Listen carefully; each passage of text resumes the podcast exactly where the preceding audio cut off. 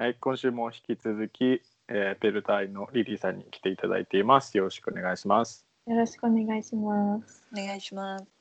あの僕も銀国外旅行でなんかコロナの前にニューヨーク往復でチケットとホテル取ってて20万円飛んだんですよ。20万。はい、でその半分がついこの間帰ってきておお。帰でってきたんですね。帰ってきたんですよ。航空券を今なんか来年の2月までのオープンに変更されてるんですよね自動で。だからそれをキャンセルしたらその半分は返ってくるんで合計で15万返ってくることにはなるんですよね。あいいですね。うで、ん。あもうまあ帰ってきただけマシかと思ったんですけどさっきねリリーさんがすげえなくしてるって話を聞いて、そうね。僕オフレコの時にね。はい、嬉しくな嬉しくなっちゃってひど自分よりひどい人ひどいひどい。本当ですよね。いくら返ってこないでしたっけ？私の場合は25万多分以上ですね。25万以上。うわうわざっと計算して25だったので、多う分わそうなると思いそれます。って何？航空券だけってこと？そうですね。航空券だけと、あとでもなんかもうすでに宿泊の一部も予約はしていて、で、返されない部分が一部だけあったので、もうそれとかも含めて。でも航空券だけで25万ですね、今のところ。そうで、しかもまあ、ちょっとね、さっき、あの、別途お話は少ししたけれど、本当にその、まあ、3月に、まあ、コロナがあって、で、まあ、その時点で、えっ、と、まあ、私は、国内の旅行と、あとは、南米のパラグアイとアルゼンチンの旅行っていうのを、まあ、すでにもう、あの、支払っていて、うんで、チケット自体がまあ9枚余ってる状態で、で、まあ、全てそれがもうあの国境閉鎖します。州をまたぐ移動もできません。で、家からまあね、ちっちゃな、ほんとスーツケース1個で出てきて、で、まあ、首都から地方の都市に行ったその1日目でそれが起こったので、まあ本当にね、結局、まあその後、首都に30日以上、まあ、缶詰になり、まあ、最終的に家に帰れず、まあ、日本に本帰国って形になっちゃったんですけれどでもあのまあ待機してるその日本に帰ってから待機していて先月ぐらいにはあのチケットを取った、まあ、航空会社ラタムっていう会社でしたけれどが、まあ、破産したっていう連絡があったので、まあ、本当にねちょっとうーん大体まあ日にちを変えるとか、まあ、そういうのであとはまあポイント？そのなんか航空会社のポイントにあの変更するとか、まあ、そういうのはあのやりますよっていう連絡は来たものの、まあ、ただ破産になってしまったっていうことだったのでまあ本当に果たしてどうなるのかっていうところですよね。私も 気になります。はい。まあでももっと上には上の人がいるとは思うので、多分ひどい人はもっと多分ひどいんじゃないかなと思いますけれど。いやー優勝じゃないですか。うん、多分ね。嬉しくないけど優勝。うんどうだろうね。まあ他の先輩とかも聞きましたけど、まあペルーの中ではぶっちぎってたねって言われました。それがどこまでなのかわかんないです。でもゆうききくんも、あのニューヨークの話は知らなかったんで、そのまあ20万円って ちょっとあのあなんか親近感 はい感じましたね。そうもうすごいもう発狂してたからすごい発狂してた。だってそのニューヨークとかそのコロナ今どうなんていうのか知らないですけどロックダウンになった時とかってもう本当に連絡も取れなかったですからね向こうの会社の人と、ああそうですよね。うん、ホテルの人とかも、あホテルもですか。だからそうホテルも取ってて。うん。みんなもう休んでる引きこもってるとか言って。ああなるほど。自動うん。電話もちろん出ないしメール送っても自動返信で順次対応しますのままみたいな感じうだったん。で、んうわ20万飛んだと思って。いやダメージが大きいですよね本当に。でかい、ね、なんかお金以上に気持ち的にもすごくきますよね。ギリギリだったし、うん、本当に。いやまあ僕入国外でね1年目の分は全部使えたんで。もうはい。満足ですね。満。足ですねっていうかはい。まあまあ向こうにいたのが1年2ヶ月ぐらいかな、だって、ね、やる、ね、そこで活用できるものを全部活用したみたいな感じですかねその協力隊の制度で、うんなるほど。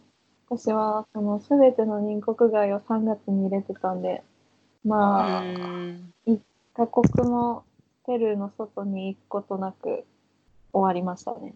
あ、まあ、日本に帰ってくる、まあ、乗り継ぎのメキシコぐらいですね。でも、パックぐらいでしょいや、でもそれがなんか本当日本からペルーに行った時は24時間だったんですよ。本当乗り換えも全部含めて。だったんですけど、今度そのコロナのことがあって、ペルーから日本に帰った時は5日かかりました。やばい。えじゃあ3日ぐらいメキシコで待機やったってことですか？そう、3泊4日がメキシコで待機って感じでした。えー、えじ 遠足遠足みたいなこと聞きますけど自由時間とかあったんですか？自由時間。いや自由時間っていうかまあなんていうかそのホテル缶詰ですか？そうホテルまあホテルって言ってもエアポートホテルっていう形ででただそのホテルの中のレストランとかも全部閉まってたので、まあ、食べるもの。まあ、食べ物の調達が、まあ、そういう意味では。ホテル内ではできないってことで、えー、と空港のアクセスだけは許されてました。空港のそのなんだろう。レストランとかあとは、うん。まあ、ちょっとテイクアウトできるお店とか。そこうん。だけは行けました。なので、まあ、本当にそこに行ってあの初めて着いてあここがそのお店なんだって見た時にまあペルーは本当にもうスーパーと銀行と病院以外がもう全部閉まってたのでもう開いてるお店みたいなのを見てなくてもうすごい感動しました。物が売ってるみたいな。レストランが開いてるコーヒーが買えるみたいなそういう感じだからなんかあのすごいもう退院一度まあ 1, 1ヶ月強とかだったんでその状態がペルーでは。うん。だったんでもうすごいうん。感動しながら一生懸命タコスだけは食べて帰ろうねって言って なんかいろいろあの歩そのねあの空港内をなんか一生懸命歩いてこう探したりとかはしてましたけどあそれが唯一言える自由時間ですかね。まあ、あとはほとんどもうバスルームと自分のそのベッドルームの行き来しかしてないですね。悲しい。悲しいよ。トム・ハンクスや。本当に。トム・ハンクスや。はい、でももう多分3週目ぐらい。3週目ぐらいからもうだいぶなんだろうこう慣れてきて隊員たちも。もうみんな結構なんだろうその半身浴とか結構やってましたね半身浴のあの グレードがどんどん上がっていくんですよ。時間を。どういうこと溢れていくって。最初はただ単になんかこうああ半身浴だみたいな感じでそのまあ基本的にペルーの時はシャワーだけだったんでああ半身浴ができるバスタブがあるみたいな感じでこう恐ろしいペルーけどそのメキシコのホテルで何1年ぶりぐらいに温水に出会ったってことですか？そう温水は一応なんか出たり出なかったりでしたなんか私のところは 私の鼻水出た。一応なんかその出るって大家さんは言うんですけれど冬場とかは結構、まあ、ちょっと寒くてで3ヶ月ぐらいはバケツに水を溜めてバケツで浴びてました。でももう最初からあの温水が出ない隊員も同期4人なんですけど2人は温水出なかったですね。だからへ あの本ー当つそうお湯が出るかどうかですよね本当にね。もういお湯はお湯はね。そうだからでも一番最初に風呂お風呂その湯船に浸かれたのはリマのホテルでした。リマのホテルのまあその時はまだ缶詰状態だったんですけどで結局出発前にあの前日だったんですよね。あの飛行機がコンファームされたの。あの明日の何時に日本に帰りますみたいな。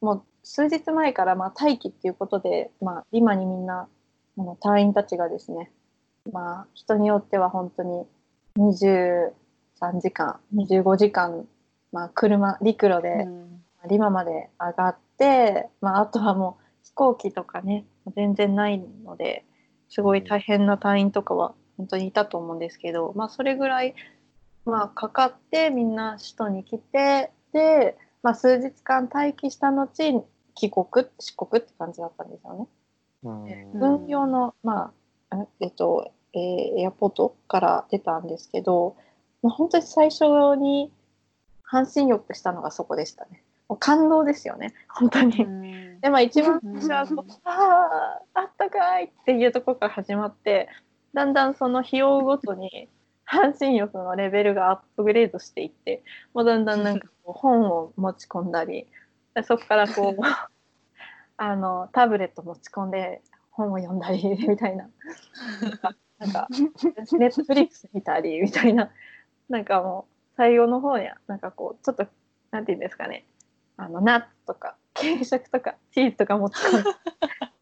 なんかありながらなんかもう人ってこうなっていくんだなってこう思いましたね。うん、すごい適応してる。限られたね うんエリアの中で、まあ、どう生き残るかみたいな感じだったんでそんな感じでペルー隊員は過ごしていました。すごいな。すごい帰国後はなんかはいしてます？帰国後は 一応その言語を、まあ、あの忘れないっていうためにも語学のオンラインレッスンは今でもやっています。で、れうん、それはスそれは？ペイン語？おあ、えっ、と、それはスペイン語と、えーフランス語をやっていて、そう、スペイン語は月6回かな？月6回で、うん。えーフランス語は月8回あフランス語の方が多いんだ。ううんんでも面白い。1コマが25分。でスペイン語は1コマが50分。だからまあ、フうん。ランス語は2コマをつなげて、まあ、50分にしてやったりとかもすると、うん。月4回っていう形になるうね、ん。そう。まあやっぱりねちょっとうん。何もしないと本当にどんどん忘れていっちゃうなっていうのをねやっぱりすごい実感してやっぱこれはちょっとでもやった方がいいなっていうので、まあ、それをやってるのと、うんあとはなんかその、ずっと気になってたあの大学？なんかアメリカの大学が無料でオンライン講座みたいなのを提供していて、でそれがなんか心理学なんだけれども、幸せについて考えるっていうなんか心理学の講座があってそれがその大学でもう一番人気みたいな。すごいそれがうん興味があってどんななんどんな感じなんだろうと思ってやってみたらすごい、まあ、面白くて私はすっごい進みが遅いんだけれどもそれをあとはなんか10週コースかなんかで、まあ、今まだね、あの4月からやってるんだけれどもまだ4週目とか全然。うん。3週目とか、もう3週目多分私2回か3回ぐらいやってるんだよね。なんか全然なんかね進んでなくて。そうだうん。けれどすごいやっててね面白いなっていうことで、まあ、そういうのやったり。あとはもともとなんかあのまあウェブサイトとかあとは支社とかで、まあ、記事を書いたりとかあとは編集したりとか、まあ、そういうこともあのやった時があったりしたので、まあ、そういうお仕事っていうか、まあ、活動とかがあればそういうのもあのやっうん。提供したりってやっていますね。うんうん。あとは何だろう。なんかそんなにうちの私の家の近くがすごくあの田舎であまりないのでそのレストランとかなんか食べたいなって思った料理を食べれるレストランがあまりないみたいな。だからそれがあってなんか最近はちょっとその同期の子がアップしてたドミニカ料理を作ってみたりとか なんかペルー料理を作ってみたりとか、なんか今までやったことなかった料理とかなんかいろんなねあの実験を家でするようになりました。これはいいのかわかんないけれど、そうちょっとねなんかそういう感じで気分を紛らわしてるんだけれども、うん、でもまあやっぱりね早くちょっとコロナが安定して美味しいところを食べに行きたいなっていうのが本本音ですね。ううん。ちゃんとしてありますやでも全然なんかあなんだろう。結構もうずっとだらっとしてる時もありますよ。んでもう to do list とかもぽーいって感じで もう一日ね。買い物にならない日も全然あります。なる維持が難しいですよね、そういう意味でね。モチベーションだったり、こう、自分の感情だったり。難しい。うーん。あなんか考えるのやめました。ね、そうそう、あんま無理しない方がいいかなと思って。そうね。うん自分追い込むのやめた。ん自分を追い込むのやめました。ああ、いいと思います。はい。なるほど。疲れちゃった。ううんんうん、そうね。え協力隊のとはこういうのしたいとかっていうのはかなんか考えてたんですか？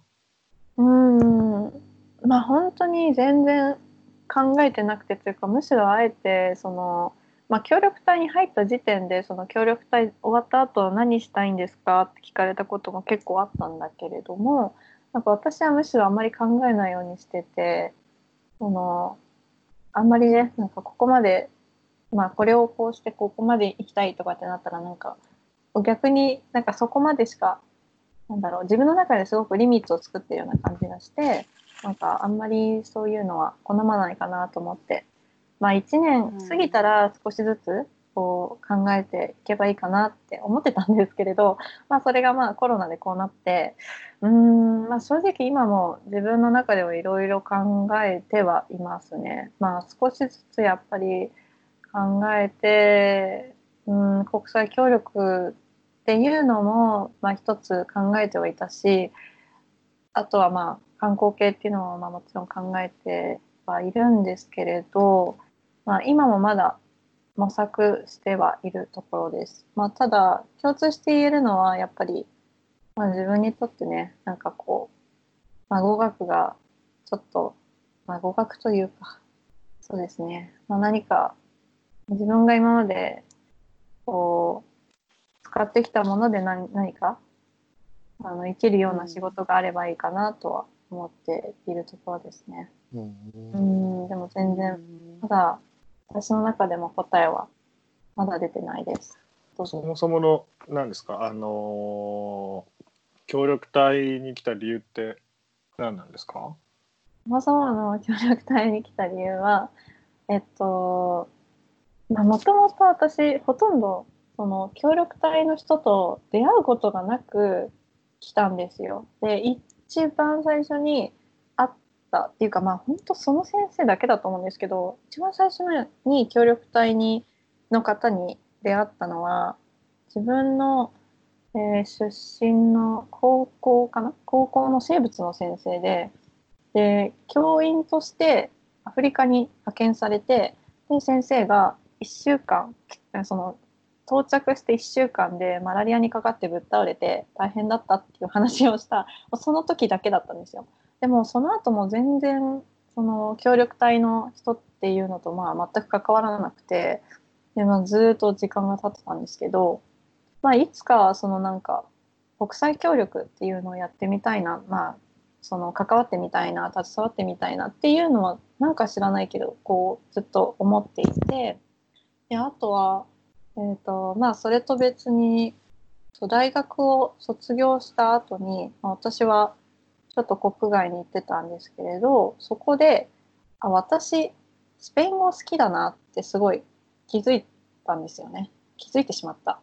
であスペイン語をやりたいなって思って、まあ、いつかスペイン語やりたいなと、まあ、そういう感じで思っていたんですけど、まあ実際ただ、まあ自分がずっとそのやってきたキャリアっていうのはまあ観光の分野でやっぱりスペイン語圏ってなかなかそんなねあの仕事を簡単に、まあ、スペイン語話せないのにいきなり仕事っていうのもすごいハードルが高いし、まあ、どうすればいいのかなってまあいろいろ考えてたんですけれど、まあ、その時に、えー、と当時、まあ、東京で仕事をしていた時にですね東京で仕事をしてたその仕事帰りに乗った山手線のつり革広告に協力隊員募集中っていうのがこうあって、であそういえばなんか協力隊ってなんかあの先生いたなって思い出してでそういえばこれも国際協力なんじゃないかなって思っていろいろ調べ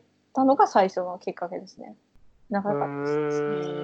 で、まあ、それでこう見ててただその私協力隊ってやっぱりなんか井戸掘るとか なんかあとは医療とか、まあ、そっちのイメージがすごく強くって多分私にできることないんじゃないかなって思いながらこうウェブサイトを見てたんですけどただなんかそこの中で、えー、とその時はねボリビアの案件だったのかな？ボリビアの案件があって観光ってこう出ててあ観光でもあるんだと思ってですごく、まあ、それで興味を持ってでその後にその後すぐかな？まあ、その、自分のマネージャーと、まあ、話をして実はあの、うん。ちょっともしかしたらこういうのがあるからパプログラムがあるからもしかしたら自分としてもあのまあチャレンジしてみるみたいって思うかもしれないっていう話を伝えたんですよ。で、うん。まあその方もすごいあの前向きに「ああいいと思う」っていうふうに言ってくれて、まあ、応援してくれて、で結局その次の、えー募集で、まあ、応募することにしたんですけどそうしたら、まあ、そのボリビアの案件がなくなってて代わりにペルーの案件になってたんですよね。でペルーの新規の案件になっていて、まあ、やった大体多分その方向性としては同じ感じその観光局で働くっていう形で。うんこれだったら、まあ、あの面白そうだなって思ってでそしたら、まあ、今までのキャリアも生きるしあとは、まあ、スペイン語圏っていうのもすごく自分的には魅力的だったしあとは、えーとまあ、国際協力にずっとあの携わってみたいっていう気持ちもすごいあったからあこれはなんかすごく自分がやりたいって思ってたものが一気に詰まった案件なんじゃないかなと思ってうん挑戦してうん。でなんか他にもその希望の国はありますかみたいな感じで、ね聞かれたんだけれども、でも正直あまり他の国はまあ興味がなくってその時その他の案件に興味がないとういうか、ん。うんなんか他のはねちょっと自分のそのできることとか今までやってきたこととかとはまあもっとはもっとちょっと違うなっていうのがまあ強かったので。まあそういう話とかもしてもうねうん。うん面接でペルーご利用しして。それでもうあのじゃあ行きたかったところに行ったってそことうはそれでうん。なんなんとかまあたまたまね多分向こうもあの、まあ、こういう人がっていうのと、まあ、お互いのその、まあ、マッチングがたまたまちょうどよく、あのうん。あったところだったのかもしれないんだけれども、まあ、うん運よくそれで通って、まあ、派遣されたっていう感じの流れですね。ううん。んうん。それが難しいな面接。ね、うん。懐かしい。すごいな難しい。え大学は専攻何やったんですか？私は英米文学でした。おそう。でもともとは英文科だったからまあ留学をねちょっとしようと考えていてで準備もしてたんですよ。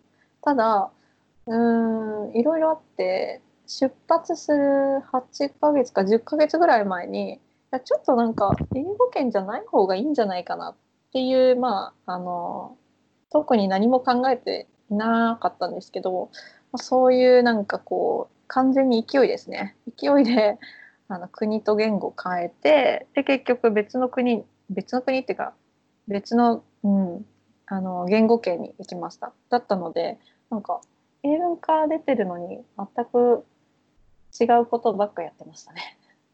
何にも覚えてないです文学。全然覚えてない。うん。すごいな。それで国際協力やりたいってなどこかで頭の中にああったってことですね。そうですね。国際協力やりたいと思ったのは多分大学の時からなんとなくそういう気持ちがあってなんか何か衝撃的なことがあったっていうわけではないんですけれどなんとなく常に意識の中にあったって感じですね。なんか見たんですか？いや全然覚えてないんですよ。しかも多分見てないと思います。見てないしまあでもなんだろう何か話でも聞いたのかな？ちょっとえリリーさんって何世代ですか？何世代？何世代？何世代？なんでいろいろあるじゃないですか。その例えば、えーっと僕たちは世界を変えることはできないみたいななんかカンボジアかなんかで学校を作るみたいな映画があった時とかもあったし。えでも全然全然なんだろう何世代ですかね？せ深夜特急を読んでちょっと途上国旅行したくなって見て国あでも全際協力を然持ちそういう感ましたみたいじでもなかったですねいや本当に全然そういう感じじゃなかったですね。へーそもそも、まあ、国その国際協力やってみたいって思っても国際協力が何なのかも分かってなかったですしこの青年海外協力隊事業があのその一部っていうか、まあ、その一つでもあるっていうことさえも知らなかったですしもう本当にあの山手線のつり革広告見るまでは全くそういうのは知りませんでした。全然なんかなんだろう志高い他の同期とかとは全然ちょっとね違う感じなんですけどそういういきさつでしたね私の場合は。全然いいですよ。ね、ちょっとなんていうか少年漫画の主人公みたいなことばっかりじゃなくてね。すごい現実味があったんですごい面白いなと思って聞いてました。はい、英語はなんですかもうそんなオンラインレッスンせずとももう常に一定以上はキープできてるってことですか？英語ですか？はい。英語はあ。一言メモに語学がすごい何をでもできますってみたいなこと書いてたんで。え誰が誰がそれ書いてる いやいやいや誰がそれを書いてる？よ く私が書きましたよ。いやいやいやいや えでも私英文科に行きましたけどでも英文科行った時も全然喋れなかったですしそのいやいやいや、科行ったからいや本当に英文科行ったからといって自動的に喋れるようにはならないです。いやえでもでもでも、うん、本当。僕の大学の英文科だったら最低卒業するのに TOEIC600 取らないと卒業させませんよみたいな最低限ラインがあったんで、多分その最低ライン以上は英文科だったらあると思うんで。だってここもう言っちゃいますけどエアラインでとお勤めになられてたんであれば、TOEIC のスコアとかあれでしょ？求められてましたよね。いや、リリー、こうやって言ってますけど、インスタめちゃめちゃ英語とフランス語とスペイン語で書いてますからね。嘘ついてるやん。嘘ついてるやん。嘘です。嘘ついてる。嘘です。嘘ついてる。めちゃめちゃできますから。めっちゃ嘘ついてる。なんかおしとやかに喋り方。私の収録しますよとかやつよりも全然あの素晴らしい英語で書いてますから。いやいやいや。いや本当にいやでも本当あのこれだけはではちょっとちょっと言わさせて。いや本当に私大学の時も全然喋れなくって。でただなんか周りそのなんか学校以外の友達でそのコミュニティの中で結構いろんな帰国子女の子とか、まあ、ハーフの子とか、まあ、いろんな子まあいろんなバックグラウンドの人たちがいてすごいもうみんな英文科でもないのにめっちゃくちゃペラペラ喋っているのを見てもう逆に英文科ですっていうのがすごい恥ずかしくなっちゃって。なんかすごいそのコンプレックス、英文科なのに英語が喋れないみたいな。でそれですごいあのどうすればいいんだろうってなって、まあ、できる限りまあ、なんか大学のこう喋るディスカッションの授業とかプレゼンの授業とか取ったりしてみたいな。でもそれでもなんかこう劇的にあこれがなんかこうあったからだみたいなのはなくてただ、うんえー今思い返すと今でもそのなんか例えばこううんラジオラジオとかは10年ぐらい聞いてるんですよ。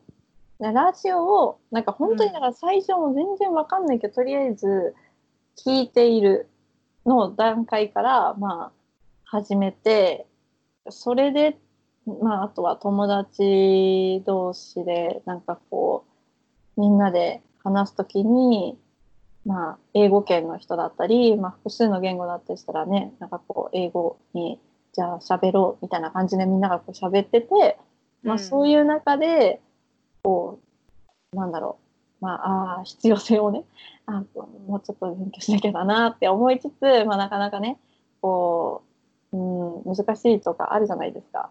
でまあでもそのああれかなあえてあとは言えばすいませんねなんか話がちょっとあの飛んだりするんだけれど。でまあそんな感じでなんか本当にだからなんかこれがあってすごくできるなんかなんなんて言うんだろうなんか喋るとかそういう感じではなかったけれどもでもまあエアラインだからまあ確かにそのやっぱり同僚とか友達同士とか、まあ、あとは空港の共通言語が英語だったっていうところでなんか本当にそういう仕事場で揉まれて、まあやらざるを得なかったみたいな感じですかね。であとはなんかその日本に帰ってきた時、日本に帰ってきて3年間仕事をしたのが、まあ、それは、えっと、ホテルとかの、まあ、予約うー予約んホテル予約を、えっとなんて言うんだろうホテル予約サービスを提供してる外資系の会社っていうのかな？うん。ところで、で、英語だったんですよ。で、基本的に、まあ、英語と日本語が、まあ、半分半分で、あとの1、2、1%、2%ぐらいが、まあ、フランス語みたいな、たまにね、あったみたいな感じで、うん。だからなんか、そこで、結構、うーん、そこが結構大変だったかな。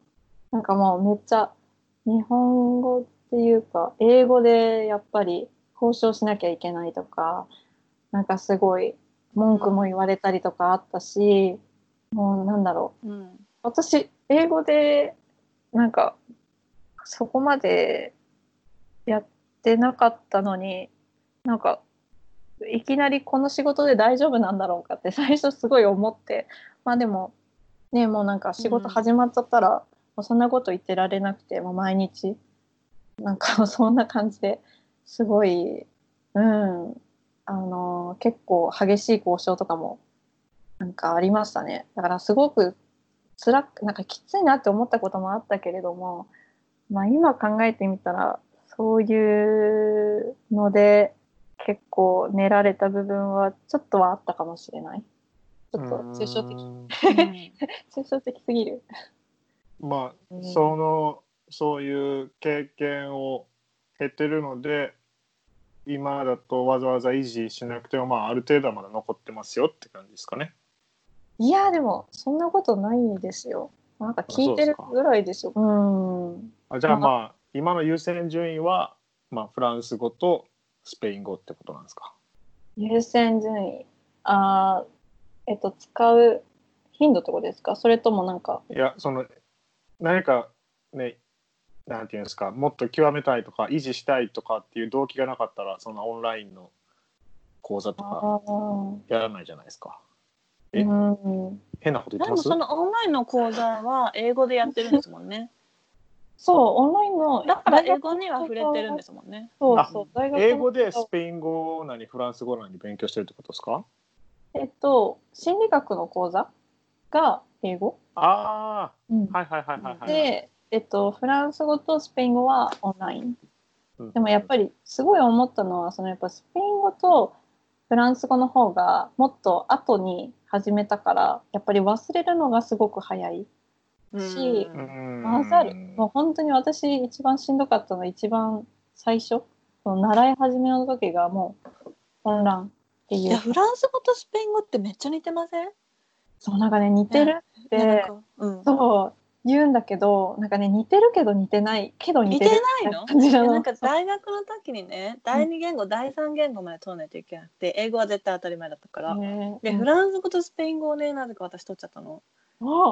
でその最初の最初の入学して4月とかもう超意味わかんなくて何が違うかわかんないしなんかもう無理だと思って捨てたもんどっちも。どっちも 残るもんがなかった。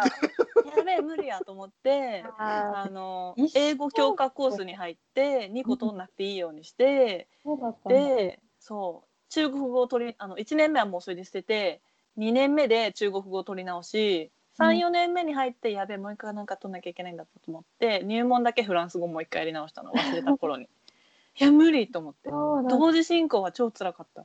うーんいや本当にしんどいと思う。むしろすごすぎる。私はまあ順番は一緒じゃなかったけれどもそれでももうもう本当に最きついよ初がね。きつい、うん、最初本当に分かんなくなるし今でもなんかおかしなこと多分言ってると思う。なんか先生とかに「これってどっち?」とかって聞くし分かんなくて「うん。あれ?」みたいな。なんかそれははい。はいはい質問質問質問質問はいはい。質問質問です。はいはいはい。えっと多分もう英語を喋るときは英語の考えか英語脳になってると思うんですよ。でスペイン語とかフランス語喋るときってもうフランス語脳で喋るんですか？フランス語脳で喋るときフランス語の世界観で物事考えます？えどういう質問？それ？そうじゃない人っているの？いるよ。一回なんか自分の日本語に置き換えて「I am えーっとスチューデント」とかいう段階からの人もいるじゃないですか。あとかもうなんか一回その外国語、まあ、英語ある程度できるようになったらスペイン語とかフランス語とかってやったら、うん。なんか英語のでフランス語を理解しようとするとかうん。いろいろあるじゃないですか。ーはいはいはい。はえま私た別フォルダーで用意するんですか？別フォルダえっと私の場合はまあ一番最初が英語ねまあ英英語大学とかまででその英語やってでフランス語やった時はやっぱり英語からフランス語っていううんプロセスでしたね。なんか頭の中で英語で考えてそれをフランス語に置き換えていくみたいな。だからすごい時間かかったんですけどでスペイン語を始めた時はやっぱりそれが、えっと、フランス語でなん言いたいことをん？なフランス語のって言うんですか？フランうん。うんうん今の話だと、そうはいフランス語ので考えたものをスペイン語に置き換えて言うって感じでしたね。あうん、まあ少しそのやっぱ慣れていくとまあなんかその国その国の人たちによってねなんかこうこう表現がやっぱね違ったりとかうん。ううんこの表現の強さとかっていうのもちょっと違ったりするじゃないですか。だったりなんかダイレクトさとかもまあそうかなって思うんですけどなんかそういうのはなんかこう後からあちょっとこれこういう言い方をこの人するんだなみたいな感じでまあ少しその後からはまあ慣らして慣らしていく慣らしていくって言い方がいいのかちょっと分かんないですけどね。まあ適応していくって感じですか。うーんでまあ1年間私はごまかしました。うん だから多分なんか頭の中で混乱するんでしょうね。でしかもなんかそれ私 JICA の先生にやらない方がいいって言われたんですよ。何を？あの他の言語で考えない方がいいみたいな。もうスペイ絶対ン語は考えない方がいいと思う。スペイン語はもうスペイン語として考えなさいとうんうん。言われたんだけれども、でもやっぱりその自分のキャパシティもわかるし自分がどうしたら一番覚えられるかとかなんかどうしたら一番混乱するかっていうのが逆に分かってるのも自分自身で、うん。なんか逆に私はそのこれはフランス語で言うけどスペイン語ではこうとか英語ではこうだけどスペイン語ではこうとかなんかうん。なんだろうそれこそさっきあのゆきくんがおっしゃったなんだろうそのフォルダフォルダ分け？もうねフォルダねぐっちゃぐちゃだったんですよ本当に。その訓練所に行った時が。だからそれがなんか脳の処理的にももうすごいしんどくて本当にしんどくてでえこれってあのどうなんですか？って先生とか聞いてそうするといやもうねあのそういうのはね他の言語ではもう考えない方がいいからとかって言われてたけれども もうちゃんと聞いてくれてない。そうもう無視で。でもでもこれこの作業を怠ったら私ずっと混乱したままになるなと思ってうん。結局あの完全無視してそのままの勉強法でやってました。うん。まあ、なのでねちょっとそれはいいかどうかといったらまあよろしくないとは思うんですけど。うん。まあいやでもすごいわかります。すごいちょっと共感しました。本当ですか？はい。納得感がありました。えでもセント・ヴィンセントであの活動だったら英語で英語だけやったって感じですか？そうです。英語だけなんですけど僕そのそこそこいろんな国の方と交流があったのでなんですかあなるほフィリピンの言葉だったりとか、まあ、スペイン語もそうですけどどインドネシアの人とかも現地の言葉でやり取りとかしてたりするんでうんなるほど。そういうどういうふうに覚えるのかなとかはうんね悩んだりするじゃないですか。ではいはい。すごい僕らよりも上の世代50代60代とかの人やったらもう日本語のでか何でもかんでも考えるじゃないですか。だからもう発音も日本語式だしなんか単語を覚えるのもなんか語呂合わせとかで覚えてたりするんですよね。えなんかえ例えばー逆に難しくない？難そしい。めっちゃ難しい。めっちゃ難しい。だからマレー語なんか例えばな。んかマレーマレー語とかだとしたらなどうしようか。なオランウータンとかあれマレー語なんですけど人はオランウータンは森かな？なんかそんな、うんど逆かもしれないですけどうん。うんなんかそのなんか森の人っていう意味がなんかオランウータンやね、でとか言って、そういうふうに僕はなんかす今何歳かな？70歳ぐらいの人に教えてもらってうん。分からんと思って。えなんで？わかるじゃん。えどういうこと？いやわかんないの？分かる分かるけど分かるけどえそれ全部一個一個の単語でやっていくの？と思って。確かに。えでもそれ応用めっちゃ聞くから私そうやって覚えたりするかも。ああ取っかかりとしてはそう。か、うん。そうなるか。あー。うん。うんっていうはい。っていう話、へー。でなんかねなんかそのなんかフランス語その、まあ、できるから新しいスペイン語とかってやってもちょっと似てるだけにそフランス語で考えた方が理解しやすいんじゃね？みたいなそっちの方に引っ張られるみたいなのもあると思いますし、うんうん。なんかだからあやっぱりそうなるよなってうん思いました、はい。そうですね。と言ってもね、私も結構今忘れてるところが多いから、またなんか 本当にもう言語やらなくなったらもう忘れるのは本当に早いなっていうのを、まあうん、すごい感じてるんですけどね。うん早いですねもうまだ、うん、またやんなきゃダメだって すごい思うけれど、なかなかね、難しい部分もあってって感じですよね。いやすごいです尊敬しますいやいやいや、モラウータン、モラウータンってそうなんですね。初めて知りました。僕そこしか覚えてないですけど英語もい ももはや